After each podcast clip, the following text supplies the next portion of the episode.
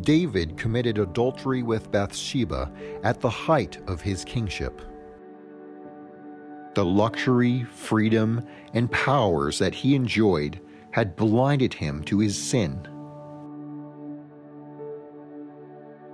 This is a common danger to all of us. His sin had blinded him to what mattered most, which is a close relationship with God. And David knew this. He wrote many psalms about being close to the heart of God. David followed the seductions of his sin, and it took hold of his life. He began going through the religious rituals, offering an abundance of animal sacrifices but in his heart, he was far from God. It was in the depths of his sin that God confronted him, and David knew that he had walked away from the one who loved him, his God. David wrote Psalm 51 to commemorate his repentance and to remind all God's people of every generation about what God really wants it's not burnt offerings that God wants, it's a sacrifice of a broken spirit. But why? Because by nature we desire what is sinful and we want to do as we please. But to do what God wants, there is sacrifice involved.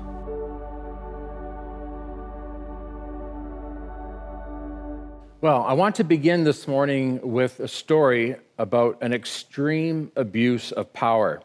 And if you have your Bibles, take them, please, and turn to 2 Samuel chapter 12. And I want to tell you the story about a rebuke, the rebuke of a king who abused his power.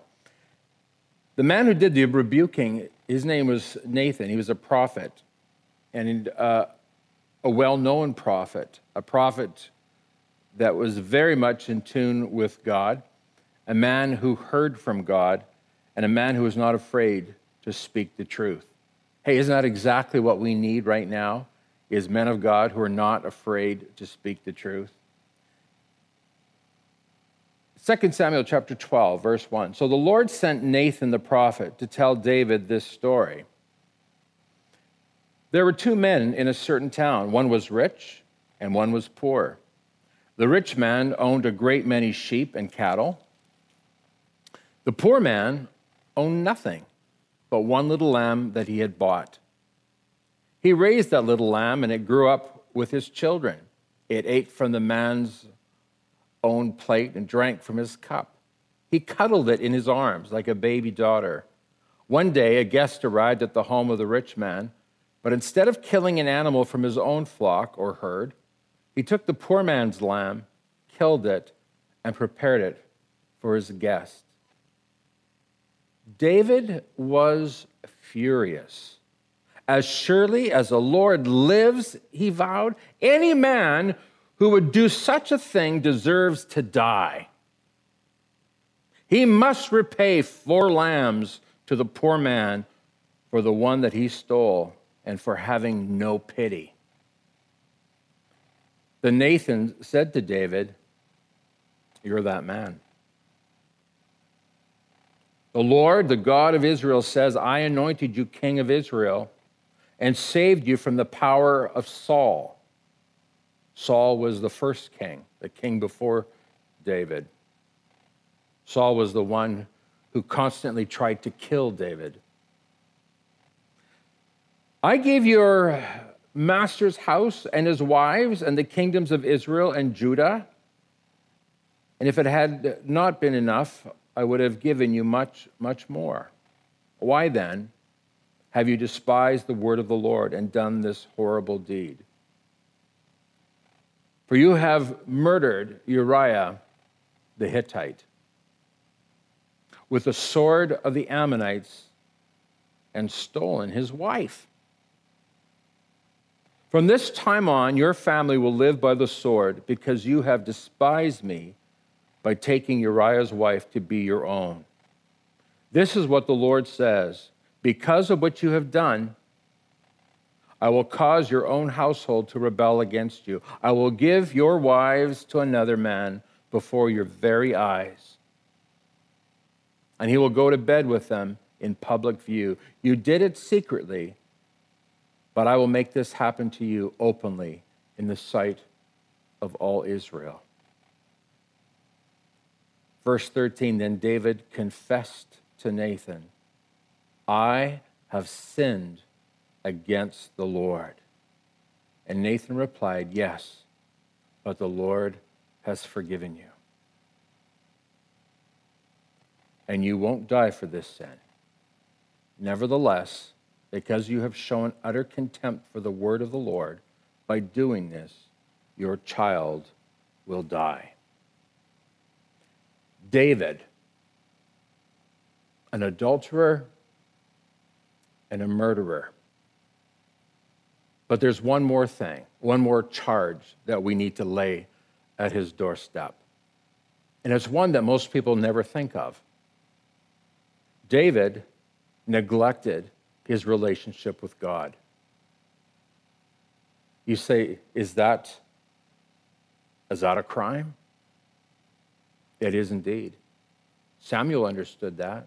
Samuel, the prophet who anointed David to become king, he understood that not praying, failing to pray, was a sin against God. And David, as the leader of his people, especially needed to be careful to maintain a right relationship with God. He needed to maintain a broken and contrite heart before the Lord, but he did not. And that is why he fell into sin. Now, you and I, we read this and we're appalled at this and we shake our head in disgust. How could this great man of God be doing something so evil? And that's often what we think of others when we see them sin, when we see them doing appalling things. We think of it in our hearts, what wicked, evil man. But I need us to stop for a moment while we're so quick to pass judgment on others, we fail to recognize what's in our own hearts. It's time for you and for me to get off our high horse of moral superiority and remember that Jesus Christ alone is superior. Jesus Christ alone is perfect. It's so easy, isn't it, to judge others and to condemn others. The fact of the matter is, is every one of us is a sinner in need of God's grace. The Apostle Paul, in the very opening of his letter to the Romans, he reminds them of what the facts are. You may think that you're righteous, you may think that you're a good person, but this is what God says. Romans chapter 3, verses 10 to 12. No one is righteous, not even one. No one is truly wise. No one is seeking God. All have turned away. All have become useless. No one does good, not a single one. Now, if you're not a Christian today, you have no idea what I'm talking about. In fact, this maybe makes you angry. But if you are truly converted, if you have been born again, you've been, if you put your faith in Christ and God has revealed to you the true state of your heart, then you know that what I'm saying is absolutely correct. And you would say, Yes, I agree. Lord, you are right. This is the human condition. We live in a world of broken people, sinful people, people who fall short of the glory of God. This is a nasty world. And we, although we try to make it better, and some people are quite content to settle into this world, may I remind you that this world is not heaven and it never will be. The New Testament is clear that this heaven and this world as we know it is passing away. And if that's the case, then we need to rethink the way that we understand the will of God in our culture and in our society. The church does not face or deal with the problems of this world the way that the world does. And by world, I mean those who do not trust Christ, those who have not put their faith in the Lord Jesus Christ.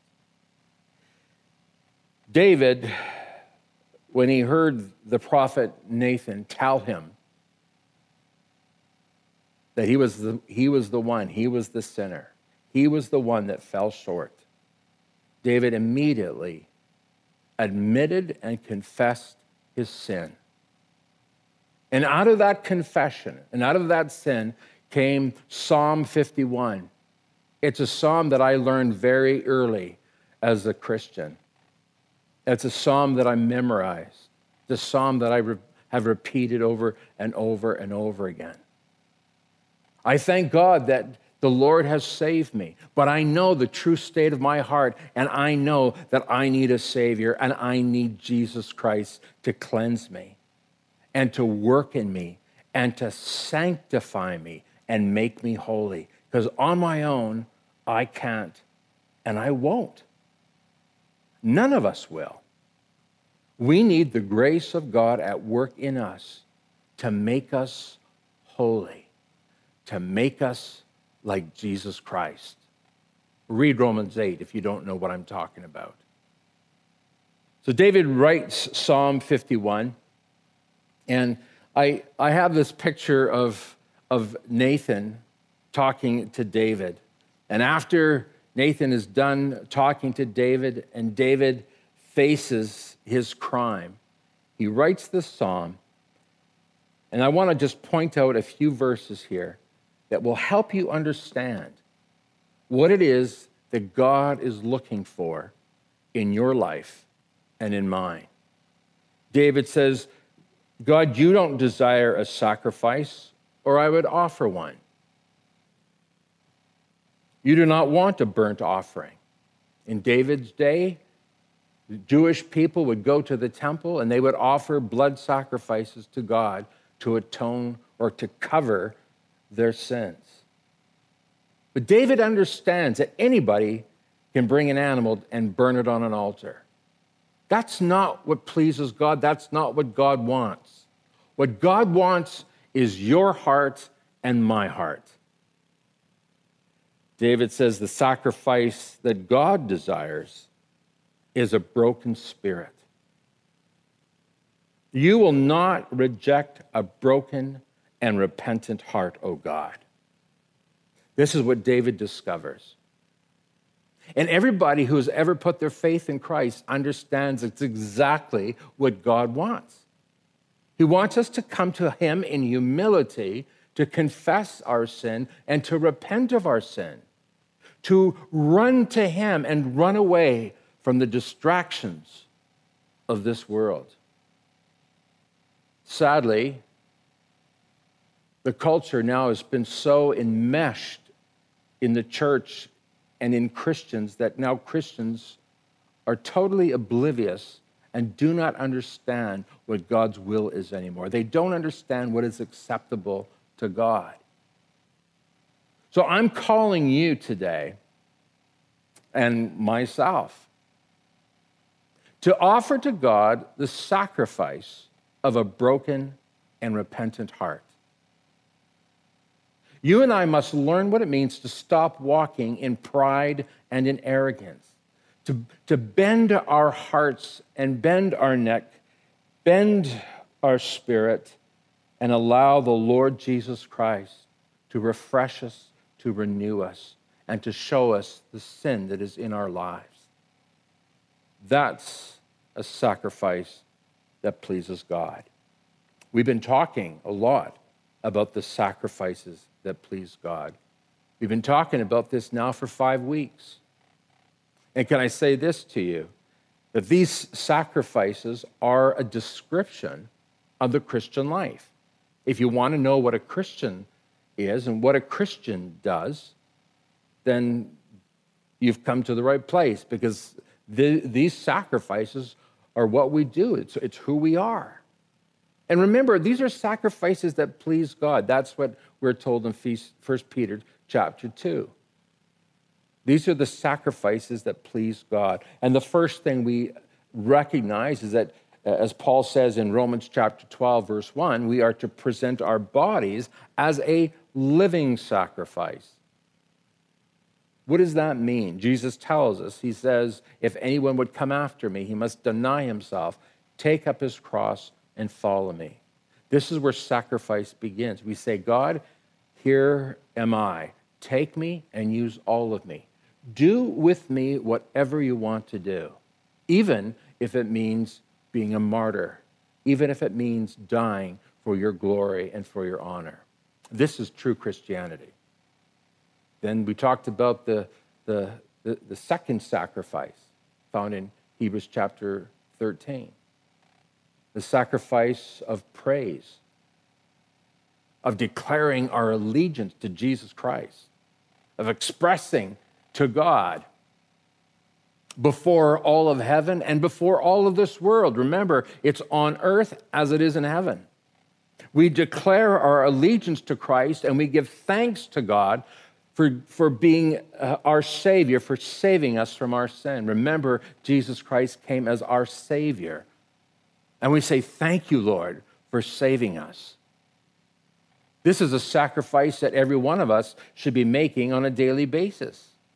If you're going to say anything then, uh, uh, to your friends, and if you're going to declare anything to anybody on Facebook, on Instagram, Twitter, or wherever you like to put out your opinions, declare to people that you are aligned with Jesus Christ and yet you need a Savior. And were it not for Christ, you would be lost forever. That, my friends, is a sacrifice of praise to God, and it glorifies Him.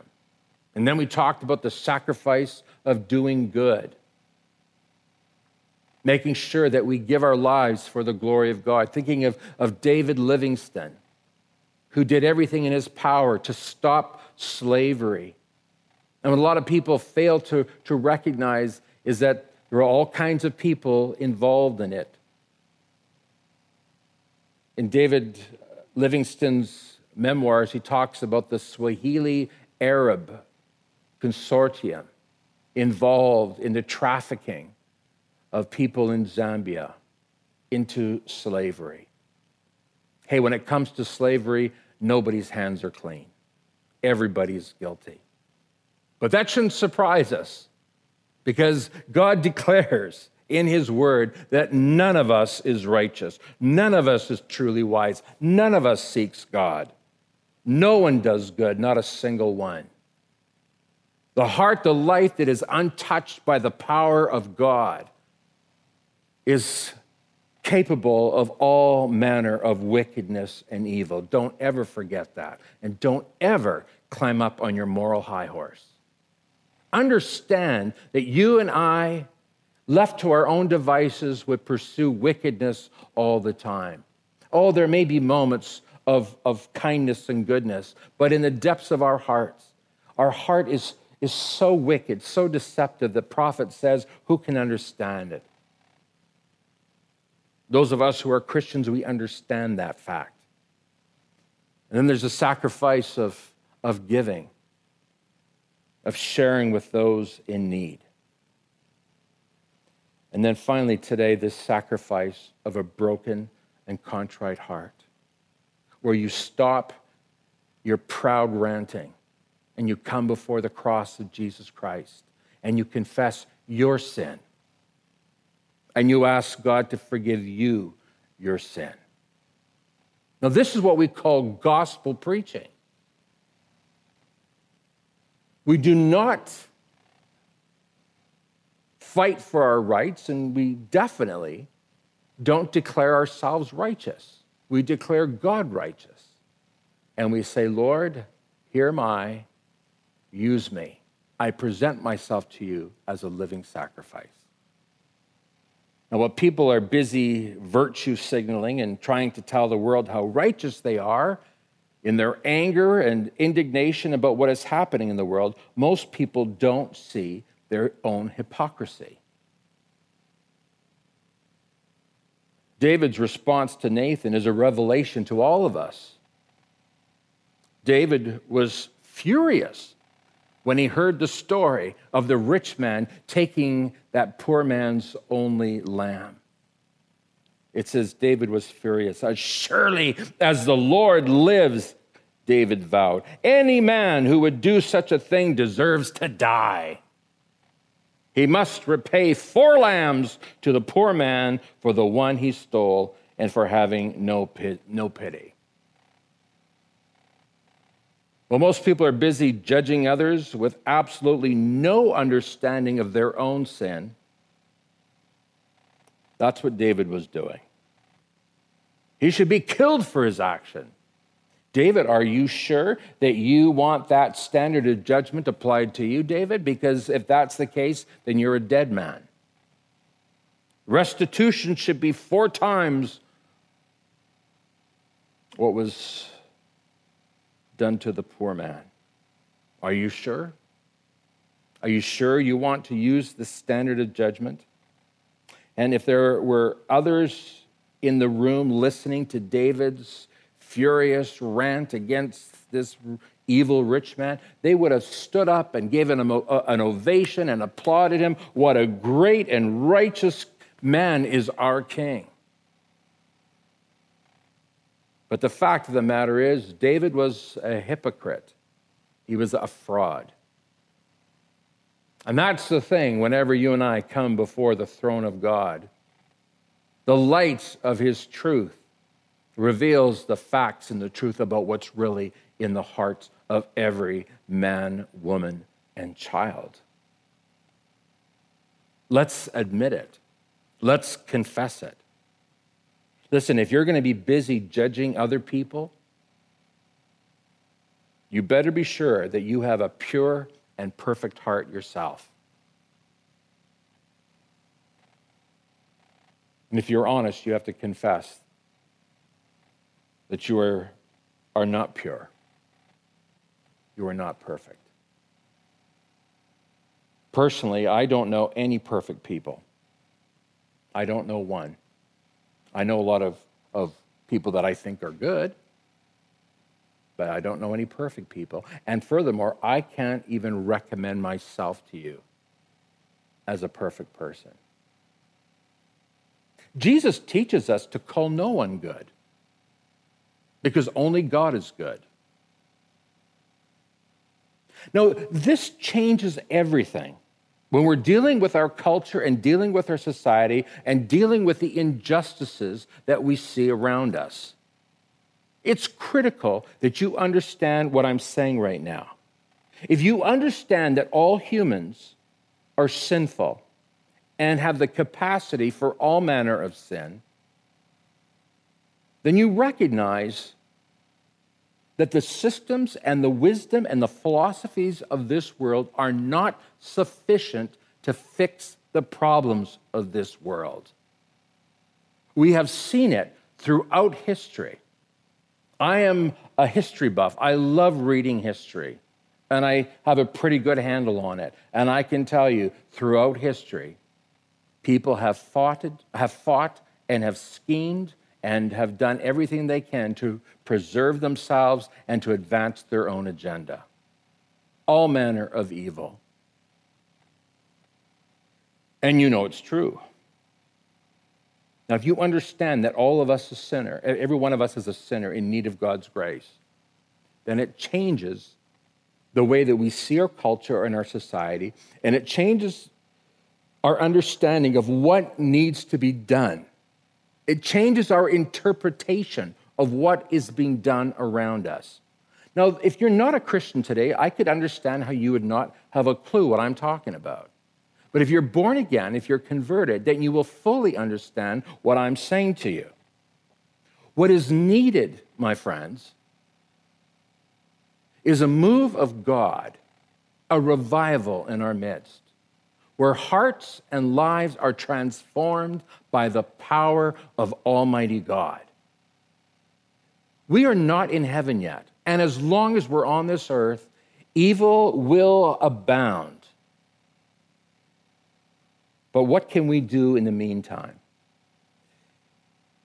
Jesus shows us what the kingdom of God truly is. And that's why we look to the scripture to show us how to respond, how to react, what to do, what not to do in this world.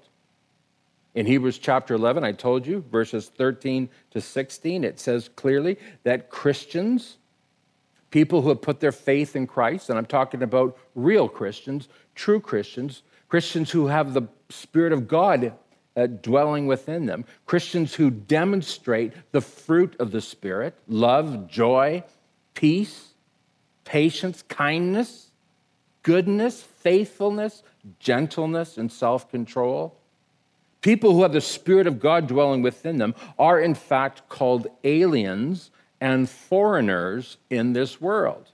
Now, you may not have known that. If you're a Christian today, you, this world is not your home.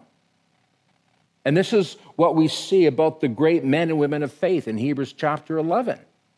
These great men and women of God, it says they were looking for, the, for another country, a better homeland.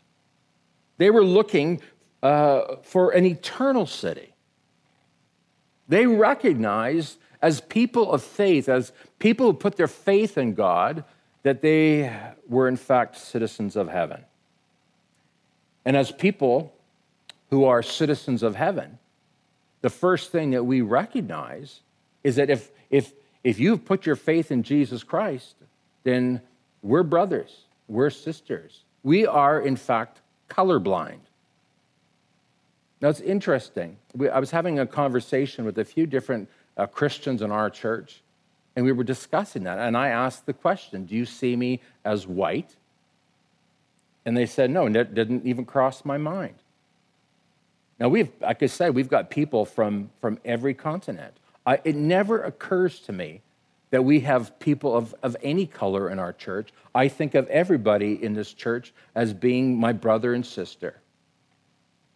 Together, we are going to stand before the throne of God. This is what Revelation proclaims. It looks to the future when people of every nation will gather at the throne of God and worship the Lamb who has taken away our sins.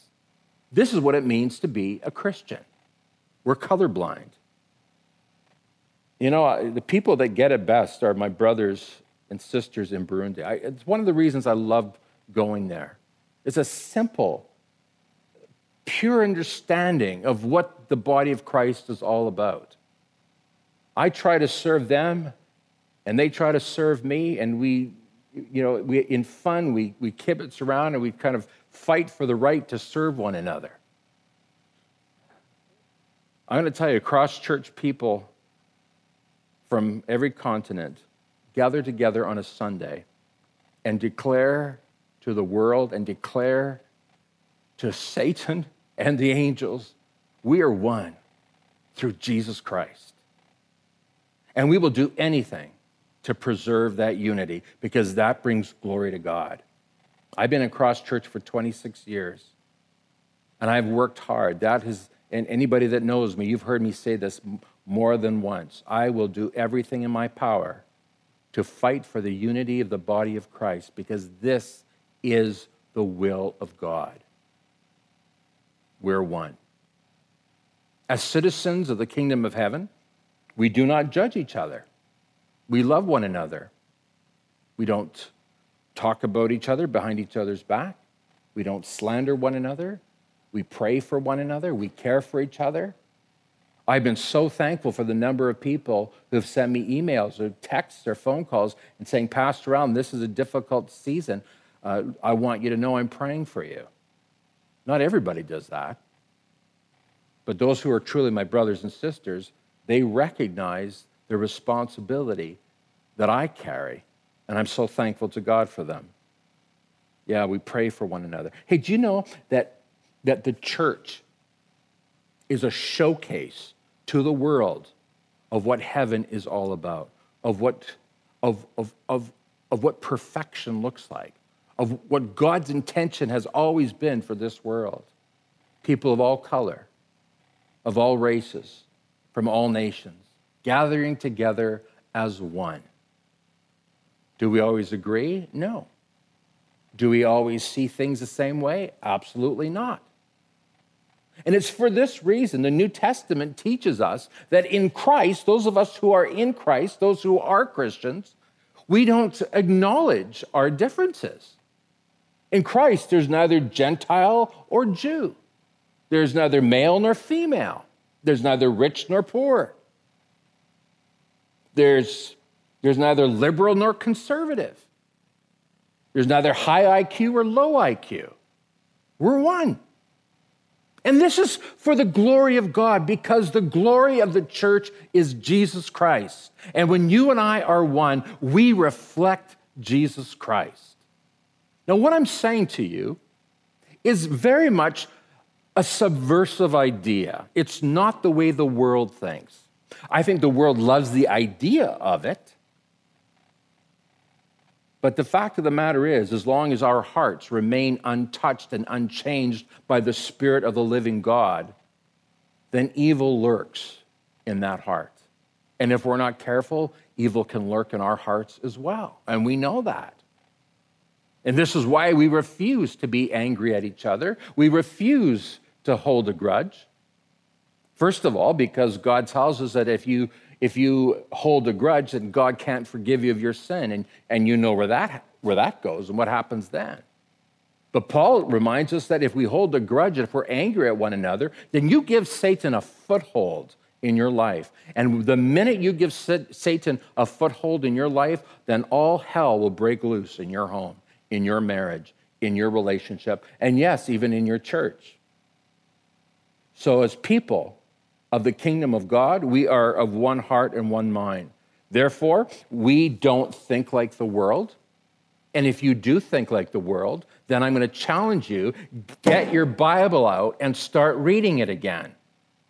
This is the problem with so many Christians. They're absolutely ignorant of Scripture. They're, they have got a sort of a, a, syncretism. They're trying to, to bring the scripture together, Christian ideas, and the ideas of the world, they're trying to mesh them together so that we can somehow be relevant. Relevance is a lie from the pit of hell. What we need to understand is that people, when they receive the truth, they are then set free by that truth. And that truth is Jesus Christ. As Christians, we don't act like the world. And if you are acting like the world, then this is a wake up call to you. To stop it. James reminds us that friendship with the world is enmity with God. And furthermore, not only do we not act like the world, we don't react like the world does. When we see injustice, when we see uh, uh, something so appalling and so horrendous as the knee of a cop on the, on the neck of, of George Floyd, we are horrified by that. But our reaction is not to go out and break windows. Our reaction to that is to reach out to that family, to love that family, and more importantly, to fall on our knees and to cry out to Almighty God to bring healing. But if you're not a believer in Jesus Christ, you don't see the point of prayer. I've heard politicians saying, I am sick and tired of hearing, I'm going to pray for you. Well, look at, let me tell you this. And you're going to see this in just a few moments. Christians, true Christians, are activists. But before they do anything, they go to the Father in prayer. So we don't react like the world. And look at, we reject the wisdom of this world. Tertullian, one of the church fathers, was, was indignant at the way that, that Greek philosophy, Greek ideas, Greek culture was influencing the, the, the, church. He was, he was extremely disturbed at the way that Greek, the ideas of Greek government even, was influencing the church. And he asks this poignant question what does Athens have to do with Jerusalem? And I would say the same thing. If you and I are going to be true followers of Jesus Christ, we must ask ourselves the question what does the views of the world have to do with the views of Jesus Christ. We do things God's way, we do not do things our own way or even according to our own wisdom. This is what the writer of Proverbs says Trust in the Lord with all your heart and lean not on your own understanding. In all your ways, acknowledge God. In all your ways, bring God into the discussion, and He will direct your paths. So we don't respond the way the world does. We do things very, very differently. I don't have time in the time that's allotted to me to help you see the, the, the whole picture. I'm, I'm only uh, uh, touching on, on some of the, the major issues. But you have to read the Bible yourself. You have to read the Gospels and see how Jesus did things. See what Jesus taught. See what Jesus did not do. See how Jesus reacted and didn't react. You need to see that because that is our guide. We're called to imitate Christ. We're not called to imitate famous Christian people, we're called to imitate Christ. So the problem is, Christians are so indoctrinated by the ideas of this world. Christians are, are far more conversant in what is being said on, uh, in the newspapers, in news articles, on Facebook, on Instagram, the various media, on television, and so on and so forth. Shame on us. Because the minute that we fail to recognize that we are followers of Jesus Christ and that we do things His way, is the minute that we have nothing to say to this broken world. And so I'm challenging you, I'm crying out to you, I'm calling to you. Take seriously this call to follow in the steps of Jesus Christ. And I'm going to tell you, it's very different than the way that many Christians want to address the problems of our world. Show me somebody who's doing something contrary to Scripture, and I'm going to show you somebody who doesn't know Jesus. No, I'm not sitting here in judgment. I, I, feel, I feel so inadequate in dealing with the problems of our world. But I'm not God. I don't look to myself as the answer. Jesus Christ is the only answer. And together, the church looks to Christ. Together, the church as a unified body looks to the, looks to, to the Lord Jesus Christ and to his word for direction and guidance. You and I are not to follow the philosophies and the ideas of this world. What does the world have to do with Christ? What does the world have to do with the church? What does, what does Athens have to do with Jerusalem? Let the Spirit of God speak to you now.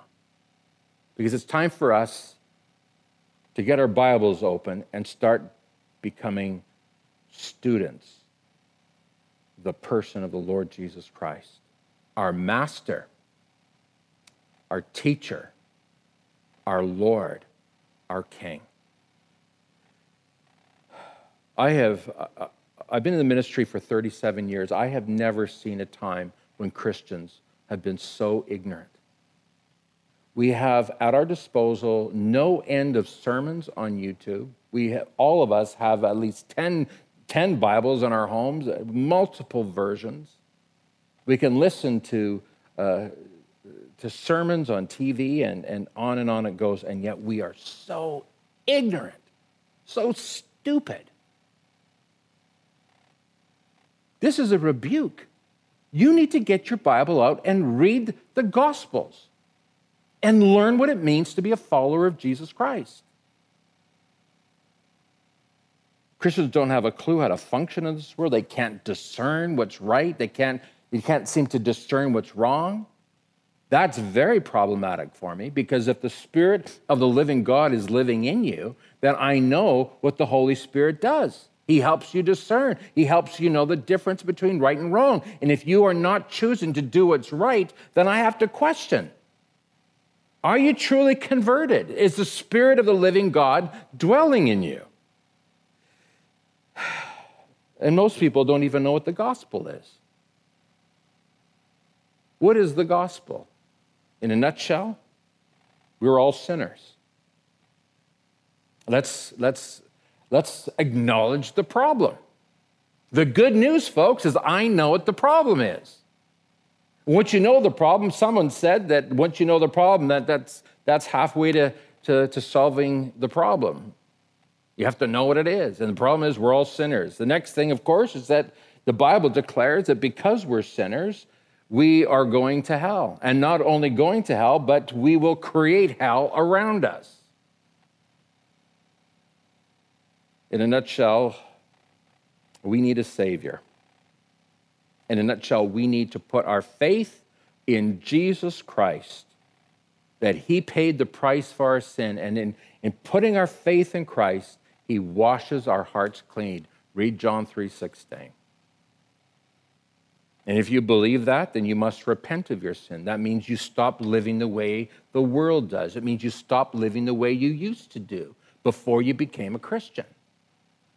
And if you've put your faith in Jesus Christ, you're going to repent and you are going to start to deny yourself in the power of the Holy Spirit because that moment that you are converted, the gospel, the good news is that the Spirit of the living God comes and dwells in you and enables you to be like Jesus, enables you to follow Christ. So you deny yourself, you take up your cross and follow Christ. And then the next thing, of course, is that you are baptized, identifying with Christ, and you find yourself in a church in a church home where you set your roots in deep. I have watched the people who have done that, who have set their roots in and become part of the family, they're the ones that are growing. Those who skip from church to church to church, they're still as immature as they were 20 and 30 years ago. It's time to grow up. It's time for us to embrace this gospel of Jesus Christ. Jesus Christ is our standard. Now, this takes what David was talking about. It takes a broken and repentant heart. There's no way that you're going to embrace this gospel that I'm talking about if your heart is not broken by your sin, if your heart is not pre- prepared to repent. In short, there can be no pride. And the Bible tells us God opposes the proud, but gives grace to the humble. So we don't deal with this world the way the world deals with the world. The world has proven itself utterly powerless to make a difference. 49 years ago, politicians tried to resolve this policing policy. 49 years ago, we're seeing the same things that were happening today. 50 years later. I was I remember very clearly 29 years ago the LA riots, the brutal beating of Rodney King. And how shocking it was that again justice was not done. And again it's horrifying. And Rodney King, I can remember it so well saying, "Can't we all just get along?" And I'm sorry to say, Rodney, no, we can't because of our sinful nature. We are so arrogant and so full of, of hatred hatred for one another. You see, racism is not just a political issue, it's a spiritual issue. People have hated each other from the beginning of time. It started in Genesis chapter 4. One brother killing another brother. That's what we do. That's what humans do if they're not touched by the power of God, if they don't surrender their lives to Jesus Christ. And then just in these last few weeks, George Floyd. That, that image will be burnt in my mind forever. The horror that has that gripped my heart and has gripped the world. But it wasn't just George Floyd that died at that time. A lot of people, and in fact, I don't know of anybody that even talks about it. What about Captain Dorn, the black retired captain trying to protect a pawn shop? His, his funeral was on Wednesday. It's horrible, folks. Humans are horrible. Oh, there's, there's moments of greatness, there's moments when they do great things. Do you know, politicians and professors have tried to solve the, the, the woes and the problems of our society. They've been trying to do it for hundreds and even thousands of years. But they can't cure the wickedness of the human heart. It's interesting that we still think that the answer to our problems is a political party. The conservatives will do it, the liberals will do it. The liberal Justin Trudeau and the conservative Donald Trump, neither of them are able to solve the problems of their countries. But as Christians, you and I understand it's Jesus Christ. Jesus Christ is the unifier, He's the one that brings us together. And I can tell you, I've got all of history to back me up in what I'm saying to you today. We need, as Christians, to be people who do things God's way, who solve the problems of this world in the power of the Holy Spirit. David and Nathan, this very poignant story here in 2 Samuel chapter 12. David discovers his own hypocrisy. I'm praying today that you will discover your own hypocrisy. It's, it's so easy to act. That's what hypocrisy, that's what the, the, the root of hypocrisy is, is acting. It's so easy to act, isn't it? David, what a wonderful actor he was, pretending to be the great righteous man. Hey, let's, let's humble ourselves before God and say, God, forgive me for my own hypocrisy. Oh, you may be a great social justice warrior, but what about your private life and how you treat your family, your husband, your, your wife, your children, and your own people? Stop being a hypocrite.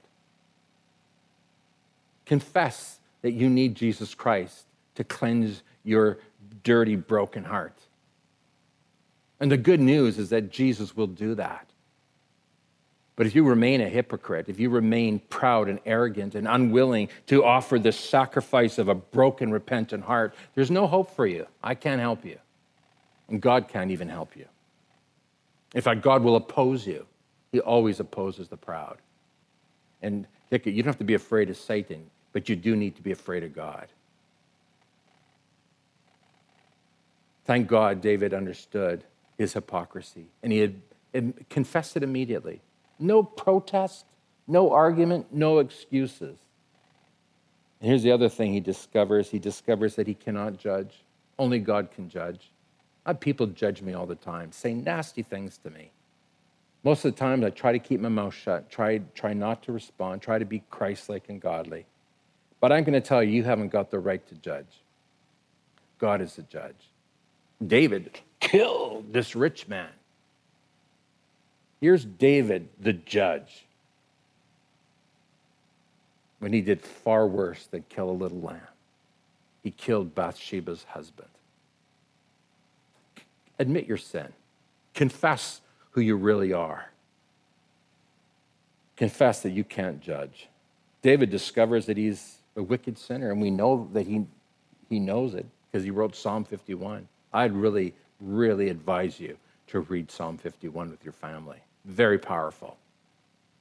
Let's, let's confess the true state of the heart of every single human on this planet. And let's be quick to recognize the solution.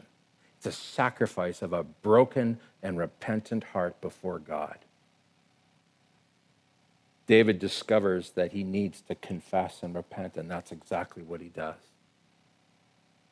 He discovers what real righteousness is. He discovers the righteousness that truly pleases God.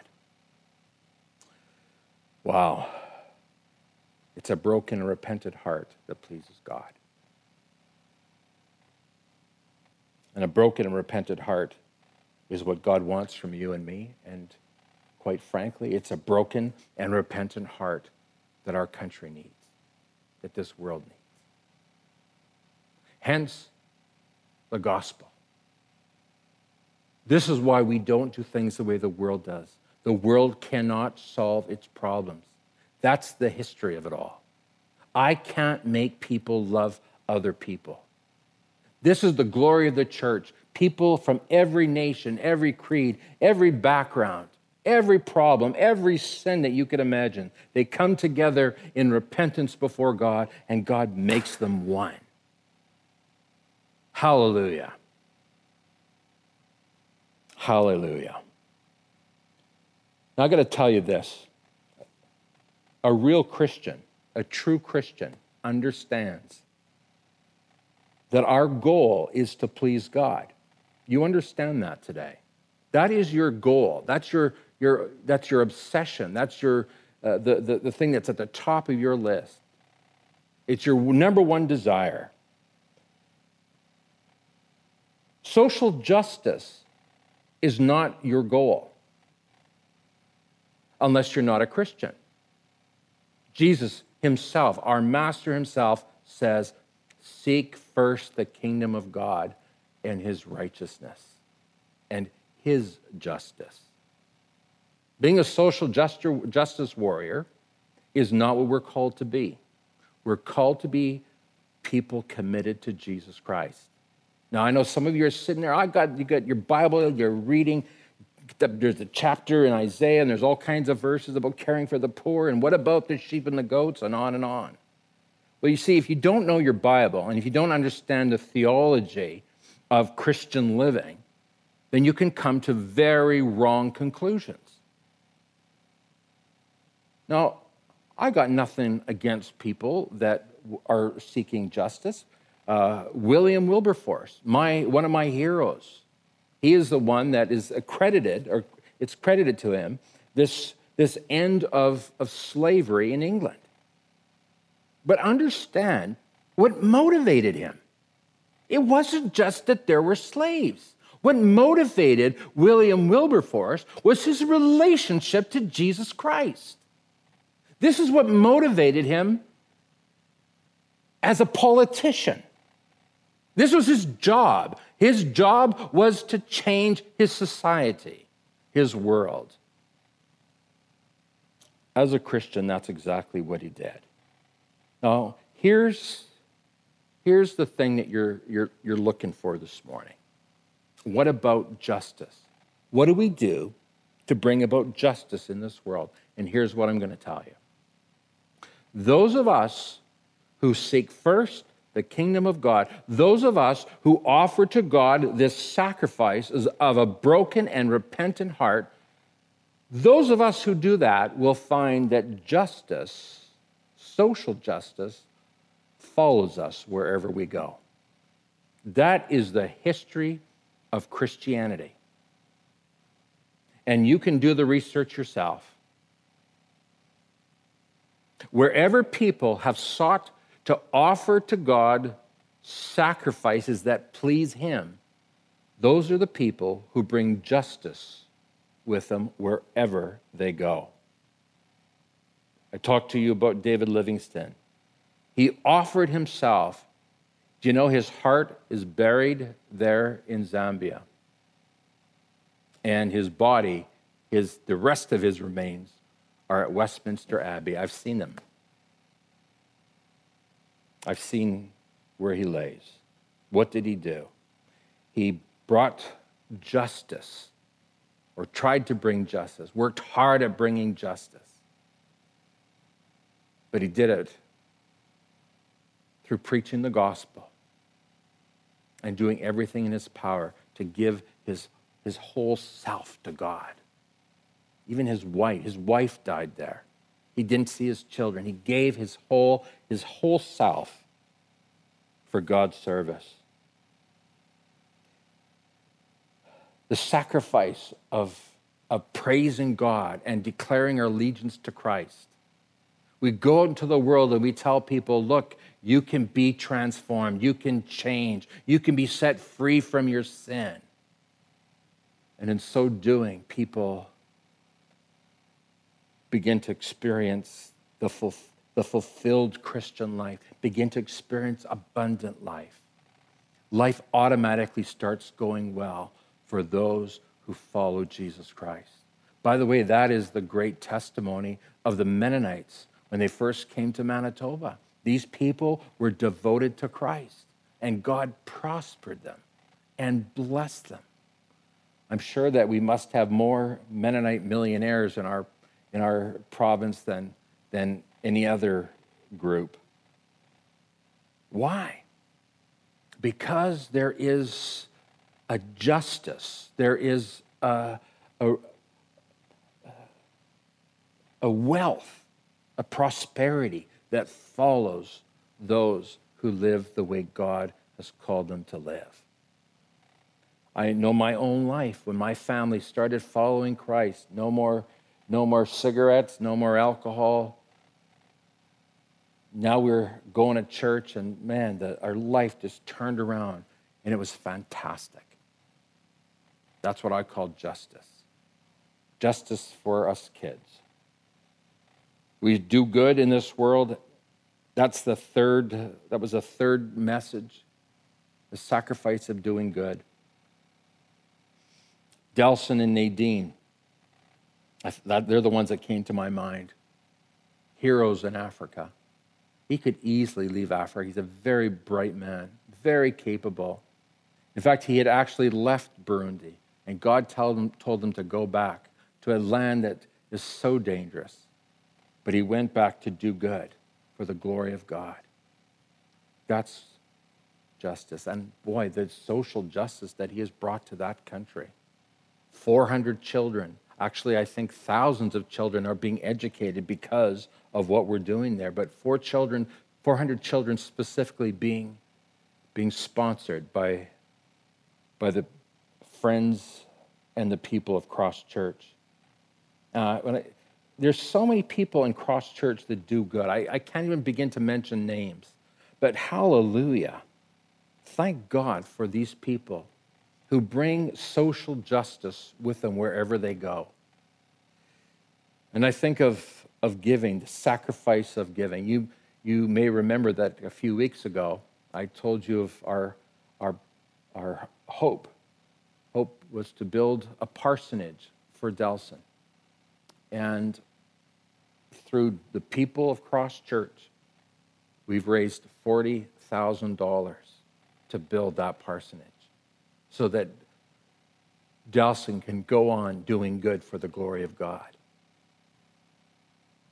Some of you say, Well, I'd love to have a house. Hey, when you're doing what Delson's doing, maybe we can talk about that. Delson and his family, family of three with a fourth one on the way, have nine other people living under their roof that Delson is caring for. Social justice.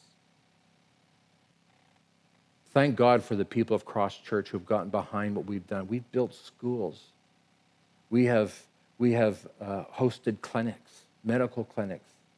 We have done just about any, everything that you can imagine to help make a difference in this world. That's who we are, that's what we do.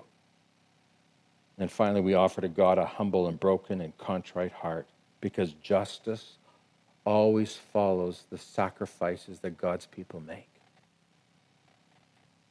Hey, I gotta, I gotta remind you, we don't think the way the world does. We don't do what the world does. We don't solve problems the way the world does.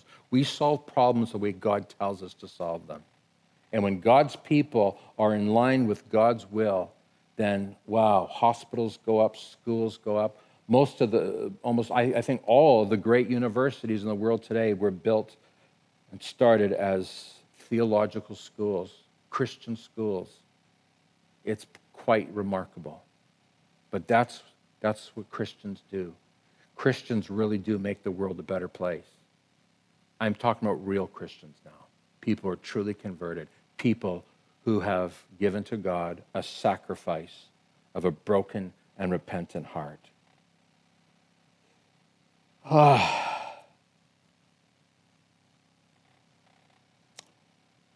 We don't think like the world and we don't solve the problems of this world the way the world does.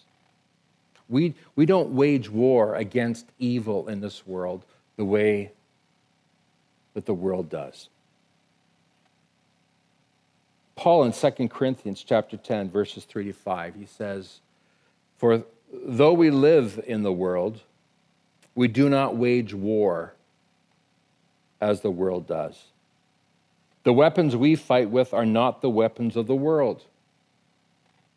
On the contrary, they have divine power to demolish strongholds. Isn't that exactly what we need right now? We need the Spirit of Almighty God to come down and touch our world.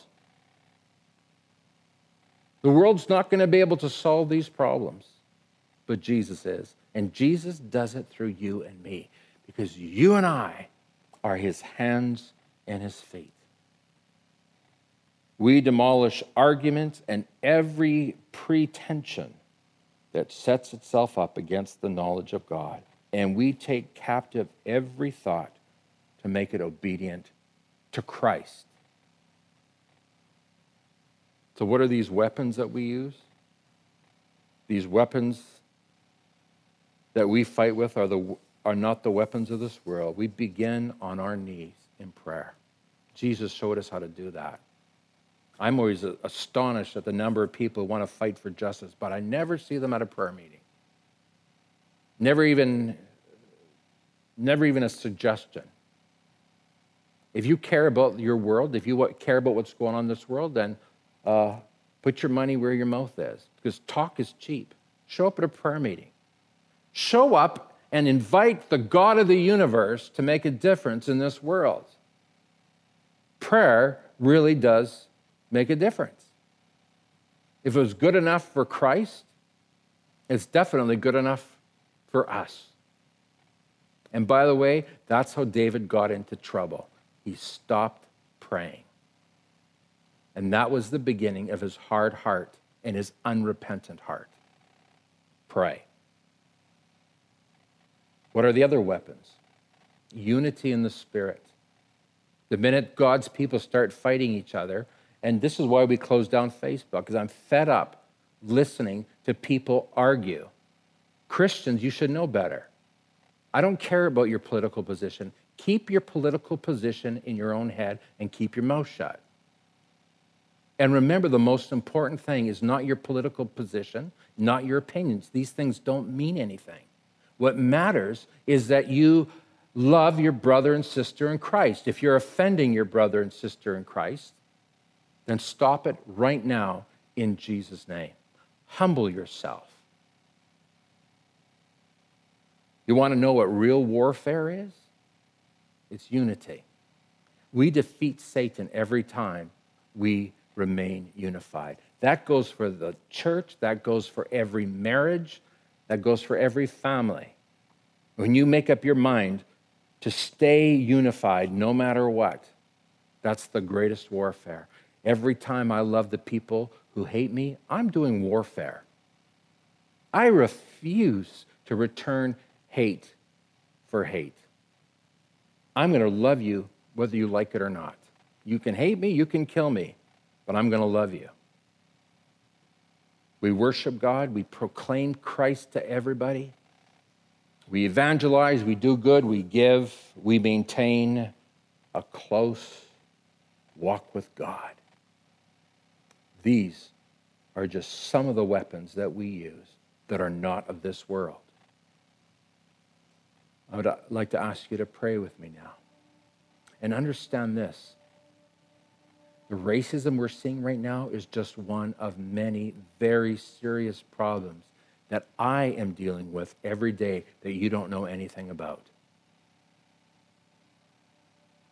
I don't need to tell you this, the kind of things that are going on right now, but I'm going to tell you just a few. Abortion, not a word about it. Nobody protesting, nobody fighting for the right of unborn children. Not a word. And yet, millions and millions and millions are dying every day. Someone said one every second or one every minute. And boy, the silence on this is deafening. You see, the world hates racism, but they're all in favor of abortion. Think about that. Christians are not like the world. We have we are we We hold to a higher standard. We don't do things the way the world does. Hey, I'll be the first one to admit, first one to confess. I am weak. I, I fail. I mess up. I don't do things right all the time. But I'm going to tell you with all my heart, I do the best that I can for the glory of God. There's marriage problems, there's sexuality problems, racism, poverty, economic inequality, there's widows, there's orphans, unemployment, loneliness. It goes on and on. And as a pastor, this is what I do every day. I'm, I'm I am doing battle and trying to bring justice and hope and healing and love. And that's what you and I need to do.